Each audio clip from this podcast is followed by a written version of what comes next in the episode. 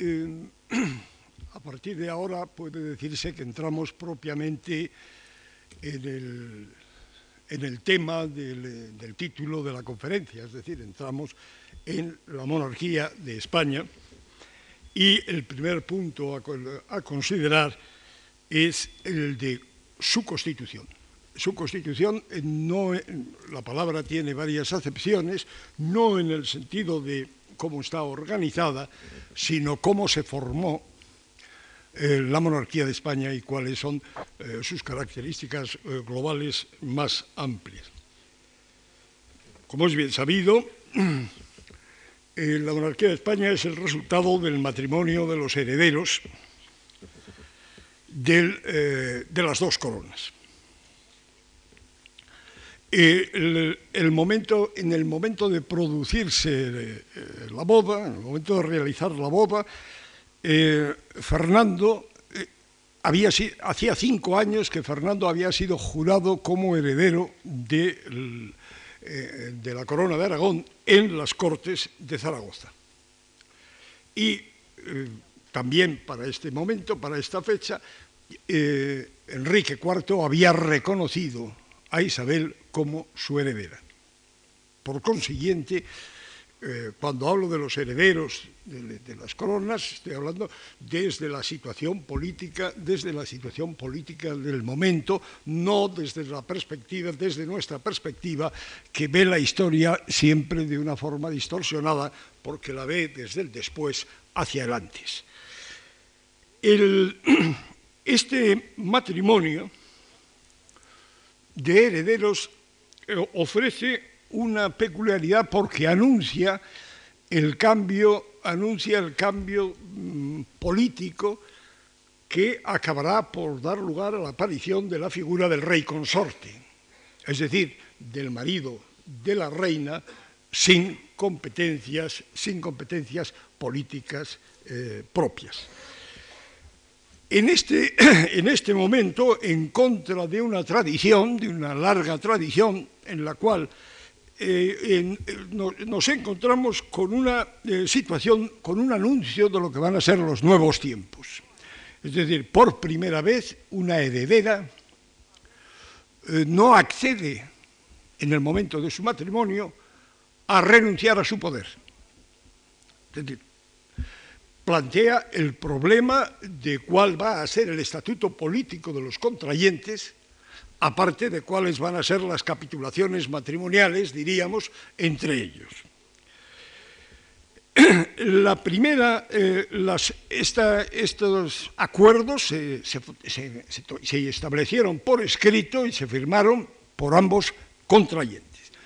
Y eh, en, toda esta serie de, de artículos, eh, hay, algún, hay un, un, par de ellos que quiero, eh, que quiero recordar porque creo que tienen un significado o unas consecuencias políticas decisivas. El, el punto 10 decía, obligaba a Fernando a residir en Castilla, que iremos personalmente a esos dichos reinos de Castilla, se entiende, a residir y estar en ellos y que no partiremos, ni saliremos de ellos sin la voluntad suya, de la reina, y consejo. Es decir, hay, hay, una disposición que no es un problema de prioridad de reinos, sino de prioridad de reyes. La futura reina de Castilla impone a su marido que va a ser rey de Castilla, le impone la obligación de residencia en Castilla. Una obligación a la cual, eh, hay que decirlo todo, Fernando eh, no tuvo ningún reparo en cumplir, en cumplir abundantemente, incluso cuando podía haber prescindido de hacerlo. Y en segundo punto, el punto siguiente dice, quedándonos Dios alguna generación, así fijo como fija, que nunca los apartaremos de ella, ni los, eh, ni los eh, sacaremos de estos dichos reinos, mayormente el primogénito o primogénita que de ella hubiéremos. Eh, este segundo artículo dispone, decide claramente que la educación de los príncipes va a ser una educación en Castilla, con todas las implicaciones políticas que la educación eh, eh, políticas y lingüísticas que la educación en Castilla implica. Es decir, el resultado de esta eh, relación personal entre los reyes determina, determina unas, unas ciertas conclusiones, unas ciertas consecuencias políticas en cuanto a lo que podríamos considerar como una preeminencia, una preeminencia en cuanto a la residencia de la Corte. Con estos artículos la Corte va a ser una Corte castellana. En segundo lugar, se plantea el problema de lo que he calificado, como he caracterizado como comunicación del poder. ¿Cuál es la posición de Isabel en relación a eh, sus derechos políticos, su, poder político después del matrimonio. Isabel impone una serie de, condiciones. Una mm, totalmente habitual, no tiene específico valor, Fernando juraría, jurará las leyes y los fueros de Castilla. Más importante es que Fernando someterá la provisión de los cargos, de los oficios y de los beneficios a la opinión de la reina. Es decir, reina se reserva, por tanto, eh, su intervención en un capítulo, en una parte de la gobernación que es evidentemente capital. Cuando se produce la muerte de Enrique IV, Isabel no espera la llegada de, Fernando y se hace proclamar reina. Y eh, pocos días después eh, se procede al reparto, a un nuevo reparto de competencias. El primer problema que se plantea es un, eh, resto, es una reliquia de la tradición medieval de la superioridad del, varón.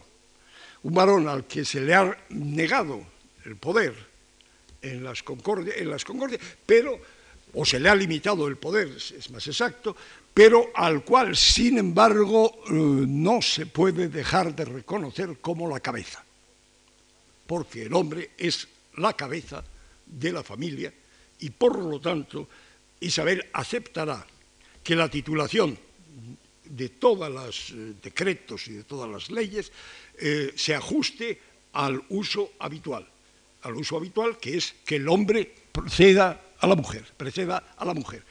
Don Fernando y doña Isabel. Este será el título, el título constante. No desaparecerá ante el, ante, ante el marido, pero le cederá el primer lugar y así circulará. Cosa que en cambio no sucederá cuando eh, Fernando tenga el gobierno, la gobernación de Castilla, eh, durante la inhabilidad, durante la incapacidad de la reina Juana, en la cual una gran cantidad, de una forma que yo no, eh, he conseguido, no son visibles, por lo menos a, primera, a primer momento, cuáles son las, las relaciones de protocolo, pero son frecuentísimos, por lo menos para ciertos lugares, por ejemplo, a las provincias, eh, al señorío de Vizcaya, a la provincia de Guipúzcoa, a la hermandad de Ala, todas las cartas reales se dirigen siempre en nombre de Doña Juana, en primer término. Ya, hay, como ven ustedes, en el terreno simbólico hay una lucha por el poder, por la identificación de la titularidad del poder. Eh, la reina por su parte, bueno, en realidad hubo un compromiso mutuo eh, por ambas partes, eh, en virtud de las cuales se estableció una cierta comunicación de rentas entre los dos reinos. Es decir, cada uno de los reyes ofreció eh, aplicar los excedentes de las rentas de su reino a las necesidades del reino de su consorte. Y una, eh, una práctica que no se llevó a efecto eh, nunca con esta literalidad, puesto que nunca se estableció eh, los cálculos para determinar el excedente de rentas en, en Castilla, dado que en Aragón no había ningún excedente. antes de, tres meses, ya con, la guerra civil en marcha, Isabel, la reina, amplió los poderes de, su marido hasta igualarlos con los suyos. Es decir, a partir de ese momento, es decir, no inmediatamente, los reyes son iguales, son iguales en poder. Tienen las mismas, eh, las mismas facultades, todo ello sin, que sea óbice para que las obligaciones contraídas por Fernando sigan siendo eh, sigan siendo eficaces, es decir, tengan que cumplirse. Eh, cinco años después, la muerte del rey de Aragón, de Juan II, produce la constitución política de la monarquía de España. Es decir, una constitución política que aún conserva, en la cual hay una unidad política, pero mm, con dos sujetos que, en la medida en que actúan concertadamente hacen que la monarquía pueda considerarse como tal y actúan concertadamente en, política exterior, etcétera, entonces eh, existe eh, la monarquía y que dejaría de existir en el caso de desaparecer esta concertación.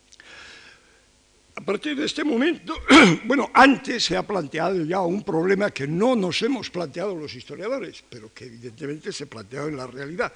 Es decir, cómo funcionó ese régimen dual ese régimen con dos cabezas, un régimen, una monarquía bicéfala, pero realmente bicéfala con dos sujetos, con dos sujetos que gobiernan.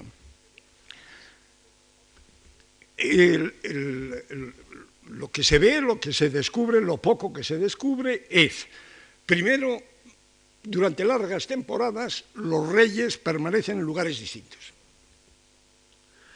De forma que eh, las disposiciones las leyes o los decretos o las órdenes que se comunican, que se comunican en nombre de los reyes, unas veces proceden de uno y otras veces proceden de otro.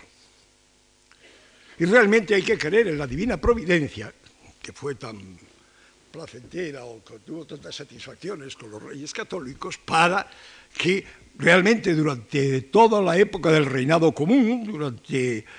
Pues, eh, no se produjese ningún conflicto entre las decisiones de uno de, uno de los príncipes y la del otro. Evidentemente, esto eh, constituye un, problema que, eh, sin posible solución de no encontrarse eh, documentos o expedientes que describan la existencia de un conflicto. Da la impresión de que realmente el Espíritu Santo velaba para que no tomasen ninguna decisión que fuese contradicha por una decisión eh, paralela, anterior o posterior de otro de los cónyuges. Pero el hecho cierto es que he de confesarles que yo he tratado de, buscar en algún sitio a ver si había un buen, conflicto, o algún conflicto, alguna huella de un conflicto. Jamás he encontrado eh, ningún documento que aluda a esta situación. En su lugar, da la impresión de, una perfecta armonía, eh, de una total división de, eh, división de competencias o reparto de funciones entre ellos, pero no separación de competencias, sino que cada uno toma sus decisiones por su parte. Hay una cosa que sí produce una especialización, que es una especialización debida al género, debida al sexo, que es que Fernando es quien dirige la guerra. Fernando es quien acude o quien permanece en, Andalucía dirigiendo la guerra de Granada y evidentemente es también quien mm, promueve, quien tiene intereses, quien tiene intereses en Italia. Tiene intereses en Italia que no son intereses de Castilla, pero sin embargo No sabemos cómo, no sabemos en qué términos, no sabemos en qué negociaciones particulares o en qué conversaciones privadas de los reyes, porque en ningún eh, documento público se contempla siquiera el fenómeno notable, por otra parte, de eh, que sea el ejército de Castilla el que conquiste Italia, para, eh, que conquiste Nápoles para el rey de Aragón. Habrá dos campañas con ejércitos estrictamente castellanos, que dirigidas por un general eh, castellano y eh, que, no van a, que van a producir este resultado político. Nápoles no va a ser... el problema queda enmascarado, queda enmascarado por, una, por, por la importancia de la realidad política de la monarquía. Nápoles se integra en la monarquía. No hay que decidir formalmente de quién es Nápoles. Evidentemente, Fernando a veces tenía sus ideas sobre ese punto, sus ideas particulares, y se quería, quería conservar alguna de las conquistas en el norte de África, y lo decía, pero no todo lo que dicen los reyes tiene que ser, eh, tiene que ser real por el, hecho, por el hecho de que lo dijese. Lo cierto es que esta es la situación, así funciona, y esta situación nos plantea un problema de cómo, de esta armonía entre, entre eh, la obra de los reyes. Más que armonía, ausencia de conflicto. La muerte de Isabel en 1504 plantea un montón de problemas políticos que se han contado, pero que realmente no se ha destacado su enorme importancia comienza una época eh, de, duda, de incertidumbre política, en cuanto que eh, la heredera de Castilla es Juana y eh, Fernando no tiene ninguna, ninguna autoridad, no tiene ningún poder sobre Castilla porque él no es más que el rey de Aragón, el marido de la anterior reina de Castilla. Fernando se encuentra en una situación realmente, realmente difícil cuando, eh, a la muerte de, Isabel. En primer término, sobre todo, lo que más le preocupa, obviamente, su situación en Europa se encuentra en eh, peligro. Es decir, la posibilidad de conservar el reino de Nápoles frente a, Francia es absolutamente, es absolutamente inimaginable, es absolutamente ilusoria. Por esta razón, y por otra parte, se encuentra que la posibilidad de conservar una situación política en Castilla, no simplemente lo que le ha dejado la, la reina en su testamento, que es le ha dejado un cierto dinero para, mejorar su estatus, eh, su estatus político, eh, pero, pero no, le ha dado, no le ha dado el poder. Eh, entonces, nos encontramos con que se encuentra, no le ha dado el poder más que transitoriamente, en tanto llegan, llegan los reyes, los nuevos reyes de Castilla. Fernando librará una batalla, una batalla de retaguardia encarnizada eh, negociando con Juana y Felipe para eh, conservar, conservar algunos de los medios que Castilla le había ofrecido para desempeñar el papel internacional que había desempeñado. El, acuerdo fue literalmente imposible. Mm, Felipe eh, venía, no tenía el problema de Fernando, Felipe iba a asumir la totalidad del poder, puesto que eh, Juana se iba, eh, se iba a eclipsar. No solamente se iba a eclipsar después, cuando, eh, sino que realmente su, no, tenía, no dio ninguna, nunca ninguna manifestación de querer ejercer el poder personalmente.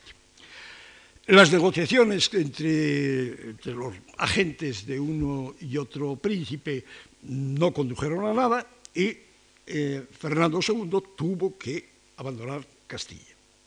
Tuvo que abandonar Castilla y eh, se encontró en una situación, esto planteó una serie de problemas con soluciones que solo conocemos parcialmente.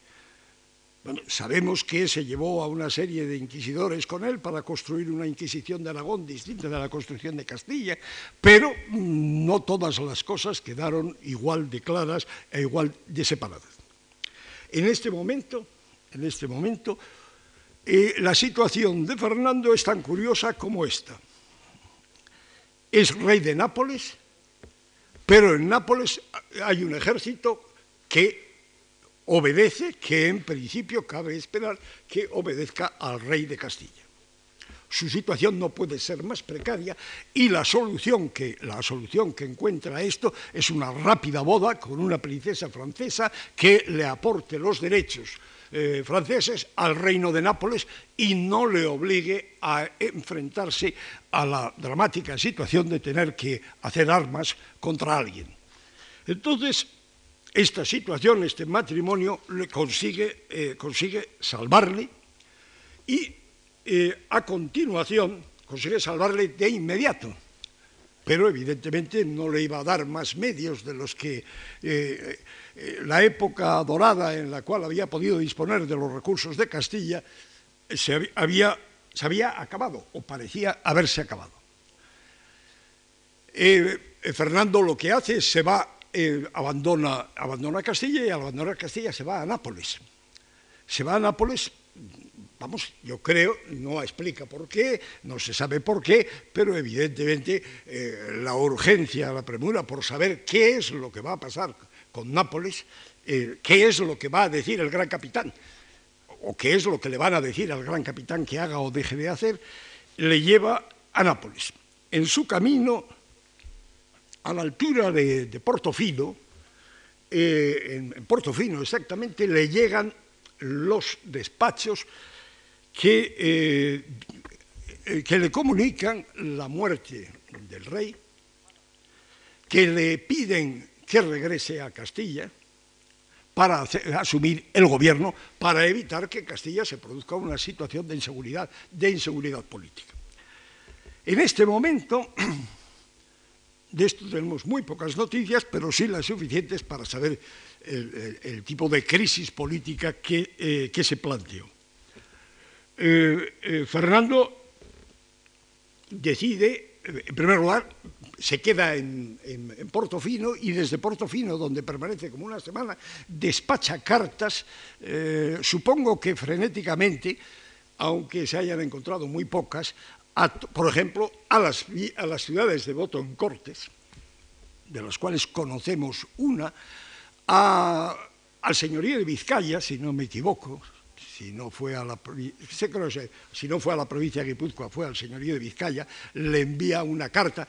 En todas el discurso es el mismo, mantener la paz, vuelvo, eh, obedecer a la reina, eh, vuelvo pronto. Eh, este, este argumento, que bueno, sería interesante encontrar más elementos sobre esta, sobre esta situación crítica, una situación en la cual Cisneros, hablamos de la regencia de Cisneros como si realmente aquello fuese un sistema legal. Cisneros, Alba y una, una, banda de, partidarios de Fernando eh, han dado un golpe de Estado en Castilla y han constituido un poder, un poder que no es en absoluto, que no tiene ninguna legitimidad formal. No son nadie para asumir el poder no eran nadie para, eh, para invitar a Fernando, no, eran, no, convocaron, no convocaron cortes. Eh, es una situación, es una situación, pero en esa situación Cisneros se hace con el poder empujado, empujado por gente eh, que hay junto y detrás, y detrás de él. ¿Qué es lo que hace entonces, después que ha, que ha confiado al correo sus buenas esperanzas? Eh, Fernando decide que eh, su, posibilidad de gobernar en Castilla pasa por Nápoles. Se dirige a Nápoles.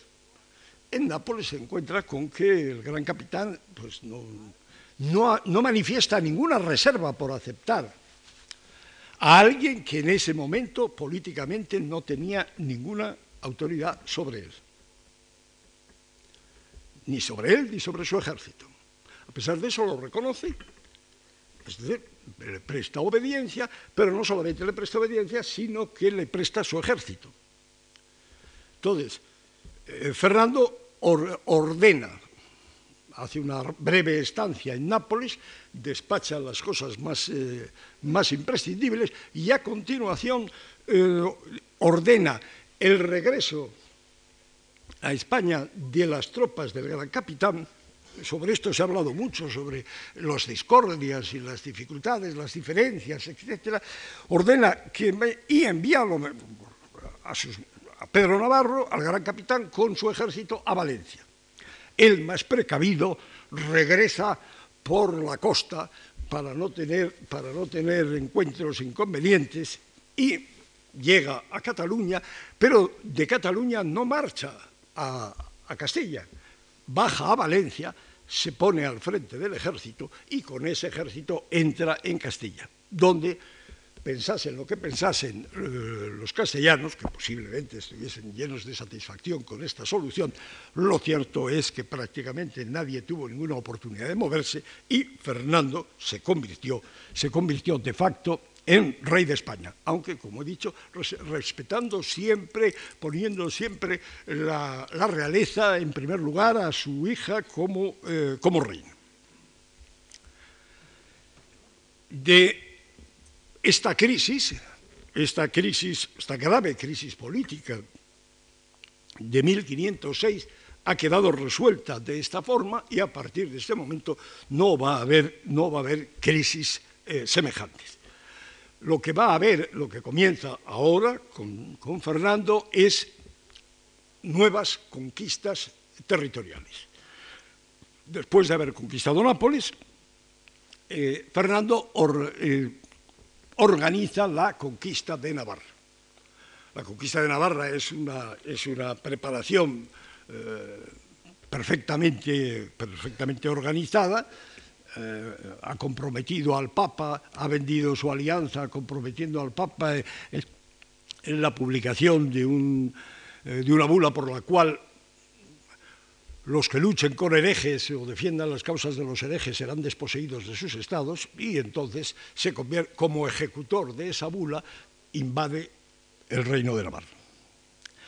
La conquista del reino de Navarra plantea un problema historiográfico, plantea un problema historiográfico que, ha circulado, eh, que ha circulado, eh, que es el de eh, qué es lo que ocurrió en Navarra en 1512.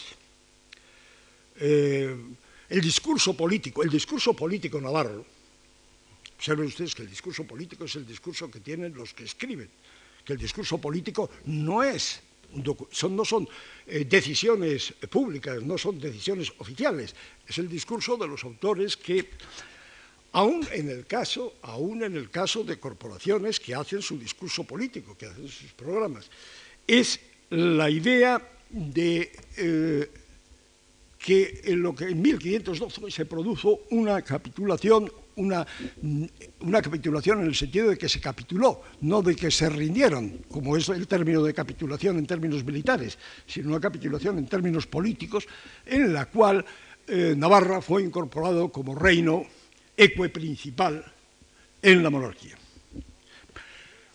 Eh, en el caso de Navarra las cosas son más complicadas porque Navarra eh, fue además incorporada explícitamente por Fernando el Católico en las Cortes de Burgos a la corona de Castilla, lo cual produjo, nos enfrenta a dos situaciones contradictorias.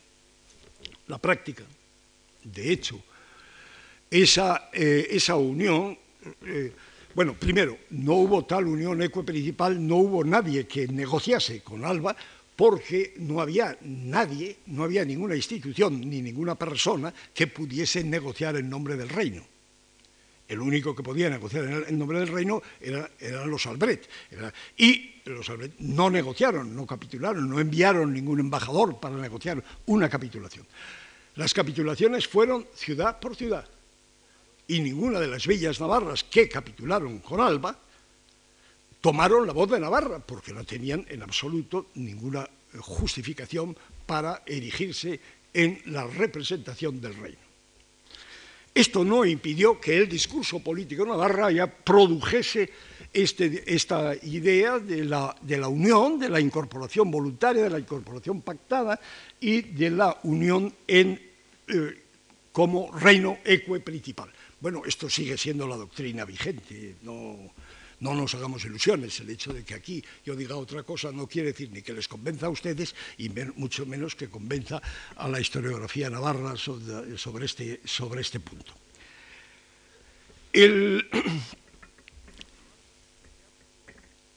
Además eh, de la, conquista de Navarra, se han producido, se han producido antes, en la época de los reyes católicos, se han producido nuevas conquistas. Conquistas de tierras de infieles. Conquistas de tierras de infieles en las cuales eh, se entra y simplemente con capitulaciones, en todo caso, digamos, de corte militar, es decir, con capitulaciones en las cuales lo que se respeta son el compromiso de respetar las vidas y los bienes de las personas, no ningún reconocimiento político de ningún otro género.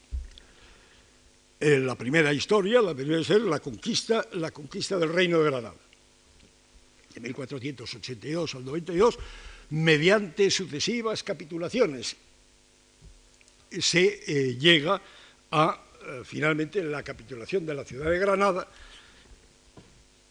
que podía pretender ser el reino de Granada, esto estaba en sus, pero no era el reino de Granada de diez años antes, que, entregan, que se entregan a, en, ciertos términos pactados que siempre se refieren, por supuesto, a la condición de las personas pero no en, ningún momento a ningún sujeto, a ningún eh, derecho político, a ningún sujeto político que vaya a subsistir, etc. la, conquista la conquista de Granada, perdón, la conquista de Canarias, bueno, es una empresa, es una empresa apoyada en, en una bula y, bueno, sobre todo apoyada en una práctica que es eh, la presencia la presencia de expediciones, eh, expediciones castellanas después de unas anteriores expediciones eh, de franceses en, desde 1485 los reyes usan, si no se encuentra antes, usan el título de reyes de la Gran Canaria. Y pero esto incluye todas, eh, la totalidad de las islas. La tercera de las conquistas es eh, la conquista de América, la conquista de las Indias, el descubrimiento de las Indias primero y su conquista después. Eh, la historia comienza con un curioso texto que solo conocemos, del cual no conocemos el original, aunque sí por, los pleitos colombinos podemos dar fe, prestar confianza al texto conocido de las capitulaciones. Las capitulaciones presentan tienen un perfil absolutamente insólito, eh, que es que tienen la forma de las peticiones de las Cortes. Las Cortes, como veremos eh, la semana que viene, eh, las Cortes hacen peticiones eh, que se conocerán como capítulos, a las cuales responde el rey. Y entonces las capitulaciones son una serie de peticiones de Colón a las cuales el rey contesta que sí, que le parece bien, que lo acepta o que tal, en estas u otras condiciones. A pesar de las capitulaciones, eh, en las capitulaciones se le promete los títulos de almirante, virrey, capitán general, etc. Eh, todo ello, todo ello eh, con carácter condicional. Es decir, si hay descubrimientos, serás almirante. Si hay conquistas, serás virrey. Pero si no hay nada de esto, no serás nada. Por si hubiese alguna duda, porque el documento de las capitulaciones tiene una forma extravagante, rara, para una negociación entre un particular y la corona, hay una carta de Fernando el Católico recordándole que lo que te hemos dado, recuérdalo, que es todo es condicional. Y ten bien en cuenta que, y que no podrás usar ninguno de estos títulos, ninguno de estos títulos, hasta que no tengas las condiciones para, para disfrutarlo y para ejercerlo.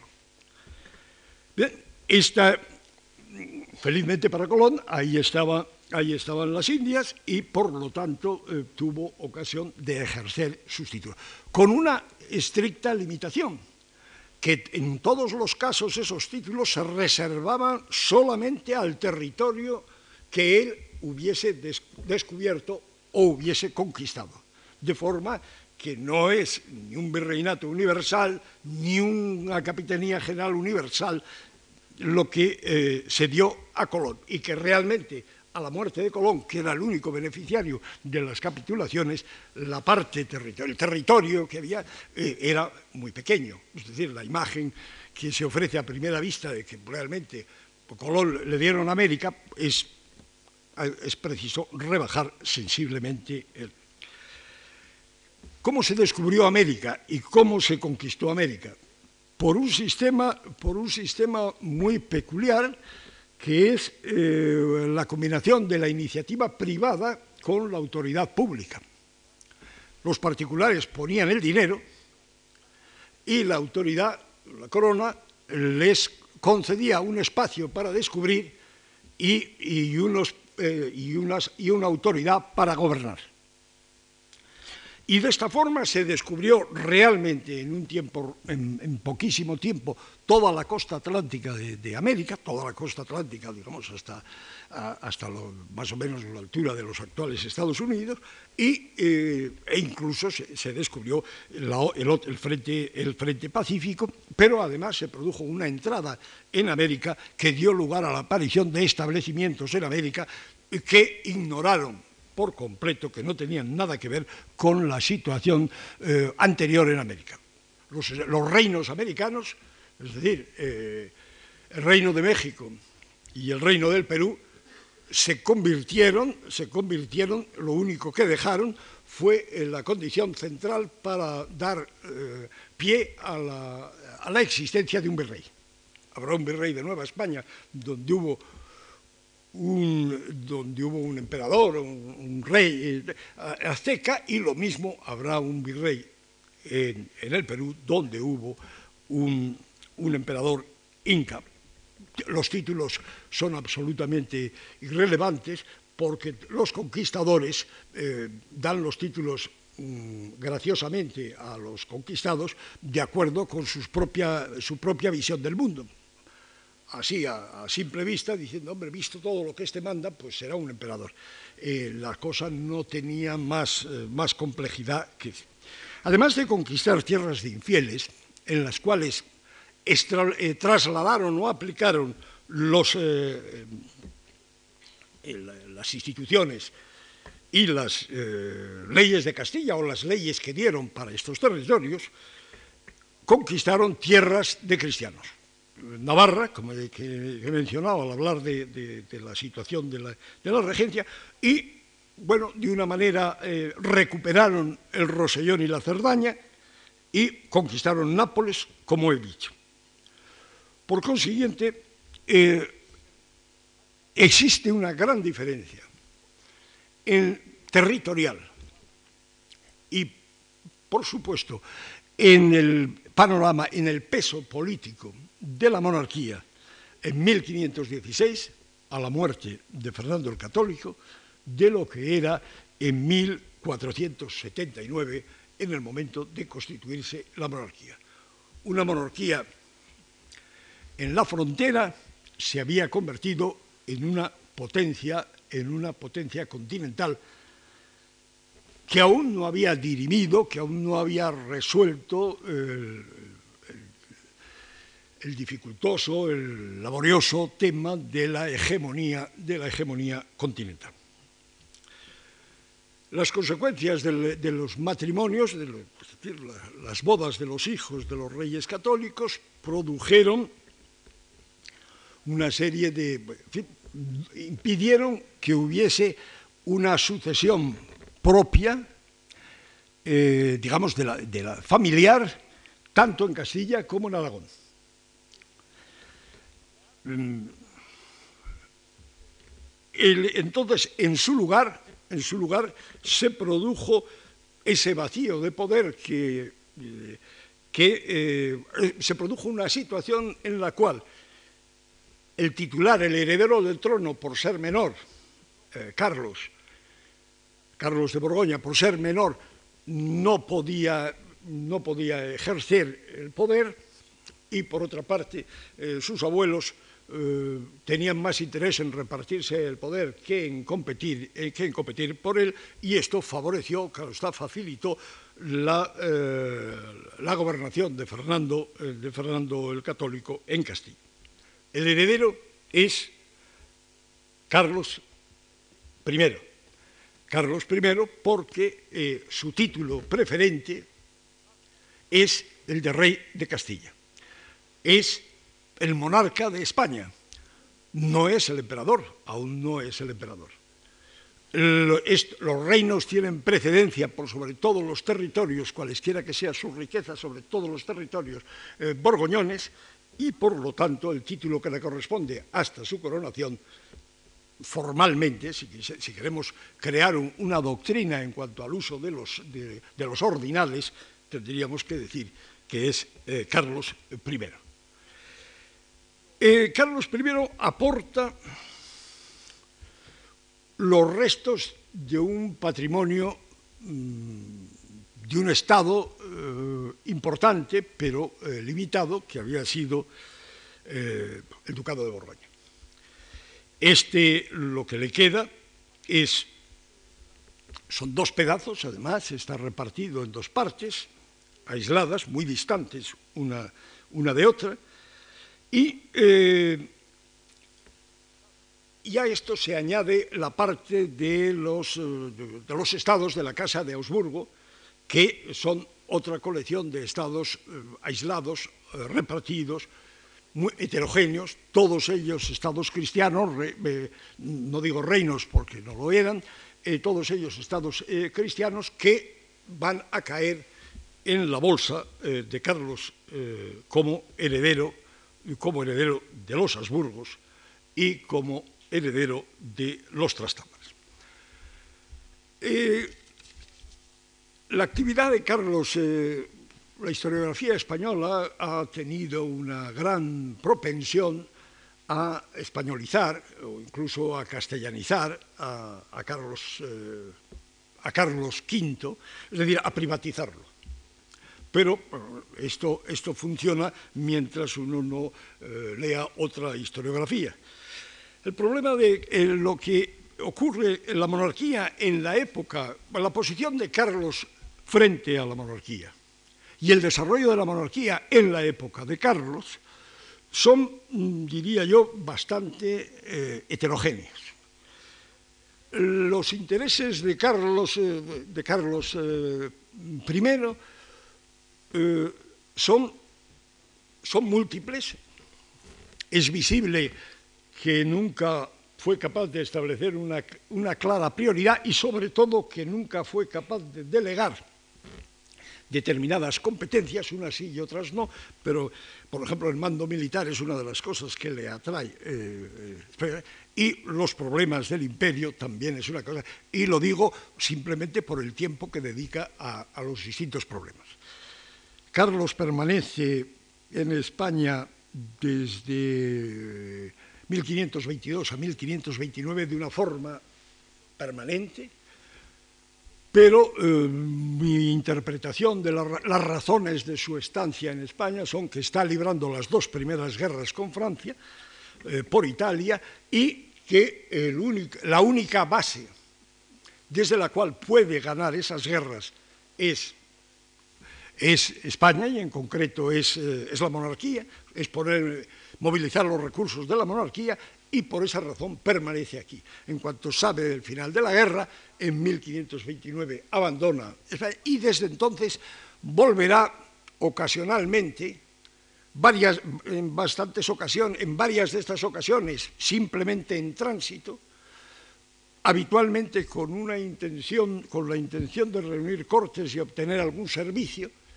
y sus estancias eh, fueron, eh, fueron eh, muy cortas, fueron habitualmente de meses, y no creo que ninguna pasase de los dos años. Por consiguiente, la imagen de Carlos como rey de la monarquía es absolutamente eh, injustificada por estas, por estas eh, relaciones. Hay que tener en cuenta que mm, desde 1543 prácticamente no va a volver a, no va a, volver a, España y de hecho la práctica, la monarquía, la monarquía va a dividirse, la gobernación de la monarquía se va a dividir curiosamente sin ningún documento que lo, que lo diga, pero hay una práctica que lo manifiesta en dos partes. Es decir, eh, Felipe, el, el, príncipe Felipe, va a gobernar, va a tener la gobernación de, eh, de, toda la monarquía, menos, menos eh, Nápoles, menos Nápoles, que va a, depender, que va a depender de, eh, directamente del emperador. Es decir, los negocios de Nápoles nunca vinieron a España en esta época. Los negocios de Nápoles seguían al emperador allá donde estuviese. Durante su, durante su reinado, durante su época, eh, además de la conquista, se producen dos importantes, eh, se produce una ampliación del territorio en tres áreas determinadas. Se produce una ampliación de, del territorio eh, de la monarquía cuando el ducado de Milán, que es un feudo del imperio, queda vacante. La decisión de, de Carlos V de, de conceder el, feudo de Milán a Felipe, evidente, decide, de, hecho, esa incorporación, esa incorporación que va a continuar ininterrumpidamente, que va a continuar ininterrumpidamente durante toda la época de los Austrias. En segundo lugar, hay, un empeño en el cual sí podemos hablar de un interés personal y constante eh, de Carlos V, que es la constitución de un territorio borgoñón eh, que no va a ser, al cual va a dar una configuración limitada. Va a dar una configuración limitada porque primero va a eh, quiere, eh, quiere incorporar, quiere hacerse con todas las tierras que una división administrativa o político-administrativa del imperio había incluido en lo que se llamaba el Círculo de Borgoña. Y eh, laboriosamente, laboriosamente eh, consigue, consigue hacerse con, eh, con todas estas tierras, utilizando hasta crear lo que se llamarán las 17 provincias, las 17 provincias que son las, la unión de todos de, de, los Países Bajos, de los estados de los Países Bajos. Estas, para, para, lograrlo ha utilizado todos los procedimientos, ha comprado estados, ha hecho la guerra, es decir, y eh, de, esta, esta, forma ha creado ese, eh, gran patrimonio que no tiene, eh, que no pasa de la única denominación política con la que es conocido, es el de 17 provincias, que, eh, que, tendrá hasta el momento de su, de su división. El tercer acontecimiento, el tercer es la conquista del Nuevo Mundo. En su época, eh, se conquista Nueva España, se conquista eh, Perú, se conquista Tierra Firme y realmente eh, el mapa de la monarquía alcanza unas dimensiones que lo hace difícil de representar, porque cuando se utiliza una escala mundial, eh, realmente la monarquía se empequeñece, pero si utilizásemos diferentes escalas tendríamos una conciencia para cada trozo de la monarquía, tendríamos una, imagen más precisa de, el, con Felipe II, con Felipe II nos encontramos con que la monarquía sigue, eh, sigue aumentando, eh, la constitución de la monarquía es cada vez más extensa. Eh, consigue los llamados estados de los presidios en Italia, y sobre todo conquista Portugal.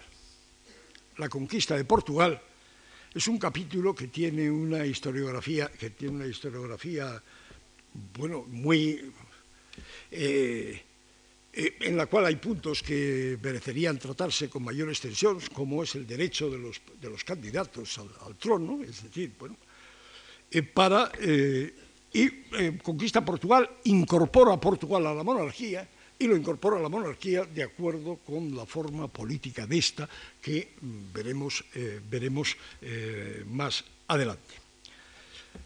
Eh, de Felipe II, evidentemente Carlos V no puede, siendo emperador, plantear el problema, no utiliza, no va a utilizar en, la denominación de sus estados, no va a utilizar España como un título, como un título de no es un reino, no hay, nunca, no se ha usado esa terminología.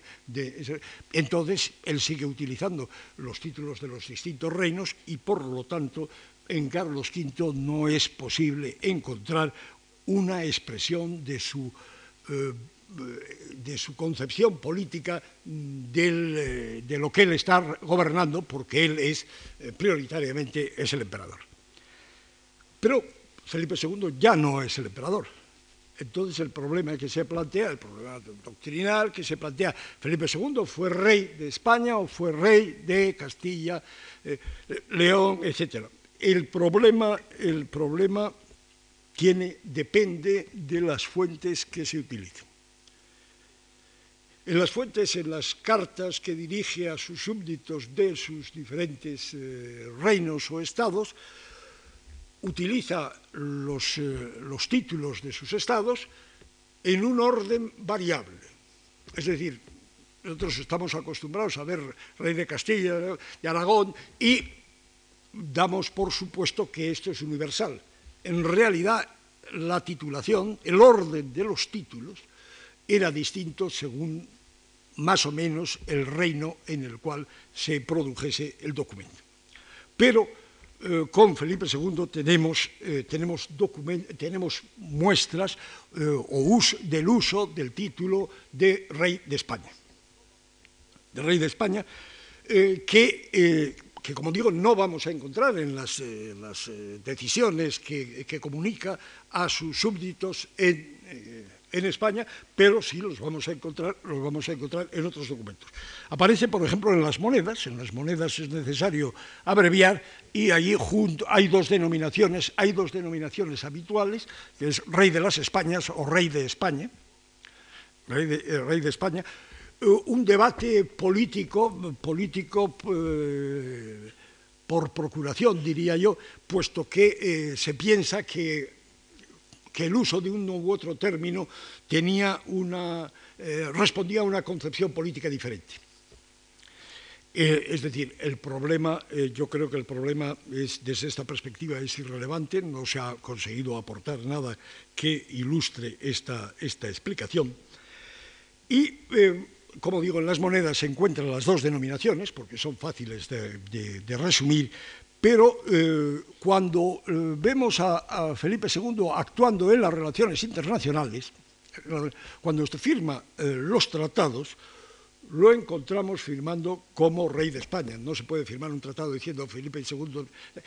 Esto hace que, esto conduce a un argumento que está en todo este discurso, que es la, la razón para el uso del término monarquía de España. Es decir, para la eh, reivindicación de una concepción política de España como una, como una, unidad, como una unidad. Entonces, eh, en comunicaciones a, príncipes, Felipe se utiliza la denominación rey de España, 1558 eh, hay una, yo no, me he dedicado a buscar estas, estas cuestiones, Pablo IV le, da el título de rey de España y de Inglaterra durante la época de, su matrimonio y eh, hay una denominación, hay otra denominación que habla, que es la utilización y que da lugar a un término mucho más conocido que el de monarquía de España, que es el de monarquía católica.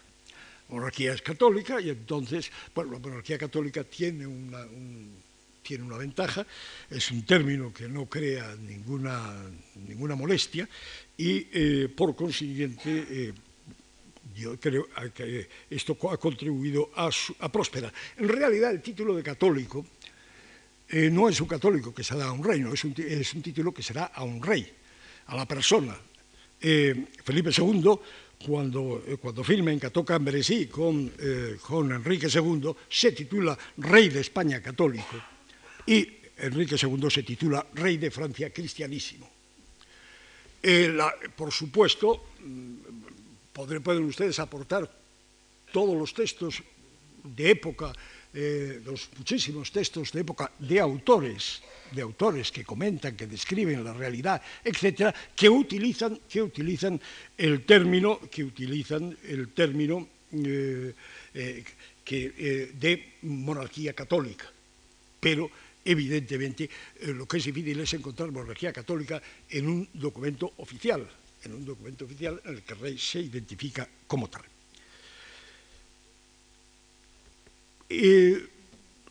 este discurso ha tratado de presentar, ha tratado de presentar una realidad política de una enorme complejidad que todos ustedes conocen, que todos ustedes conocen, pero que eh, parecía necesario recordar. Y ha planteado indirectamente, para mí no es la cuestión fundamental, la cuestión léxica de cuál va a ser eh, cuál debe ser el nombre que... yo no soy la academia para decidir, este es el nombre que se usa, ni siquiera la academia lo hace. La academia acepta lo que... No sé qué posibilidades da esta eh, denominación. lo que sí quiero es explicarles por qué utilizo la denominación monarquía eh, de España, porque es la monarquía que eh, es la denominación que tiene pruebas de su uso.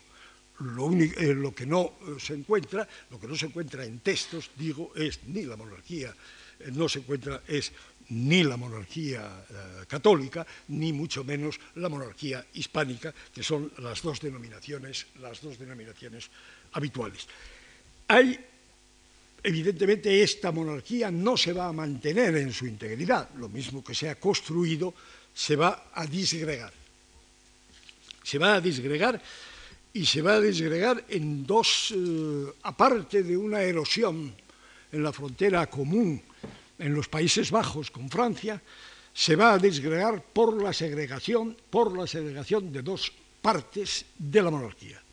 Se va a disgregar por la eh, eh, insurrección de los, de los, de, los, Países Bajos, de los estados, de los del norte de los Países Bajos, que acabarán constituyendo las Provincias Unidas y que, aunque eh, su delito fuese un delito de insurrección, eh, como ganaron la guerra, evidentemente los reyes eh, de España no tuvieron más remedio que aceptar los resultados, los resultados de esta y por lo tanto se convirtieron en un nuevo Estado en el concierto, en el concierto europeo. El segundo de estos, eh, la segunda de las secesiones fue eh, Portugal. Portugal que, que, coincide con una eh, secesión simultánea anterior, poco tiempo anterior, de Cataluña. Entonces, en esta situación, la prioridad dada a la, recuperación de, Cataluña eh, se pagó o tuvo como contrapartida la incapacidad de recuperar, el, el reino de Portugal. En esta situación de crisis es donde mejor se aprecia un fenómeno que seguramente nos ha sorprendido a todos infinidad de veces es decir, la incapacidad, lo que podríamos considerar la incapacidad de los reyes para establecer una prioridad política. Es decir, los reyes son incapaces de, eh, disponer de una parte de sus estados para consolidar su autoridad, perdón, para consolidar su poder sobre el resto, para construir un Estado poderoso con, las, con, una parte de, la monarquía. Para ellos, todos los elementos, todos los reinos, todos los estados de la monarquía resultan igualmente próximos, diríamos, o si quisiésemos personalizar, igualmente queridos, y realmente el proceso solo aceptan, solo aceptarán eh, el sacrificio de, una parte de la monarquía cuando no, pueden, eh, no puedan continuar la guerra. Muchas gracias.